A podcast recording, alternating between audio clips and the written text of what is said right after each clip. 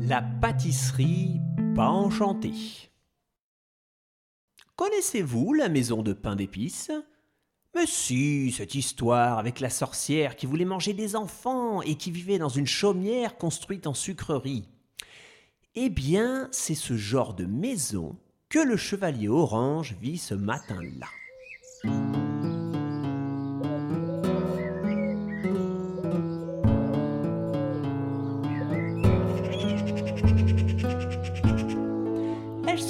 Dans une clairière et tenait debout on ne sait comment.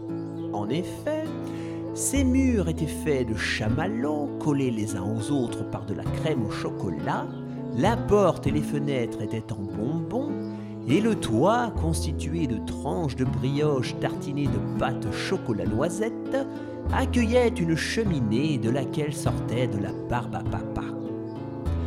Devant l'entrée se tenait un chat aux airs sournois, et devant lui, deux enfants à l'air gourmand.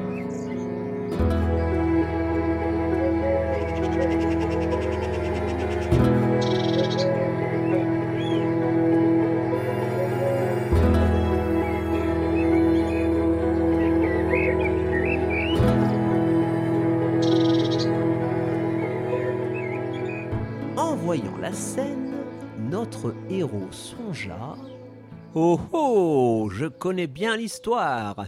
Les deux enfants vont être emprisonnés par le chat, qui est en fait un puissant sorcier, puis vont se faire dévorer. Je ne laisserai pas ce genre de choses se passer. Et il rejoignit les enfants devant le chat qui discutait avec eux. Miaou, entrez, entrez dans la pâtisserie des mille et un desserts. Je suis le patron de l'établissement. Je vous en prie, prenez place. Ils entrèrent tous dans la maison, et en franchissant le seuil de la porte, le chevalier chuchota aux enfants Surtout, restons sur nos gardes, ce chat va sûrement vouloir nous manger.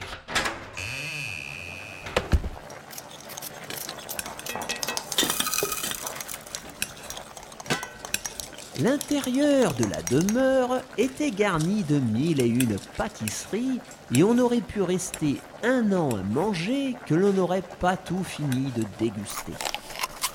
Après avoir dévoré comme de petits gloutons, les trois héros s'installèrent sur des coussins faits de pâte d'amande et le chevalier dit calmement aux enfants Si jamais le chat approche de trop près pour nous croquer, il aura de mes nouvelles.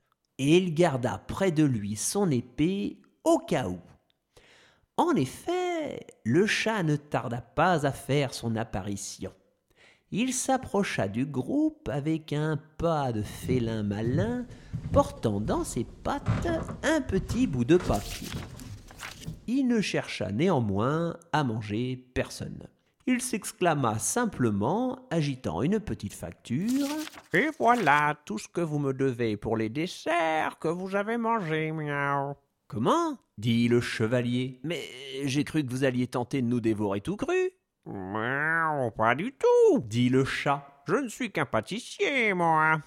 Donnez-moi mon argent maintenant. Notre héros se trouva bien dépourvu. Mais euh, je n'ai pas prévu de quoi payer, moi. Et puis pourquoi vous me regardez comme ça? Les enfants aussi ont mangé. Ah oui, mais ils sont entrés avec vous. Vous devrez payer pour eux. Nous n'acceptons pas les enfants tout seuls. J'étais en train de leur expliquer quand vous êtes arrivés. Et sur ce, les enfants se levèrent et rentrèrent chez eux, bien contents de leur journée, en laissant le pauvre chevalier seul avec le chat. C'est simple, dit le chat. Si vous n'avez pas d'argent, miaou, vous ferez la vaisselle pendant un jour pour chaque gâteau mangé. Beaucoup de gâteaux avaient été dévorés, et au moment où je vous parle, le chevalier orange fait peut-être encore la vaisselle.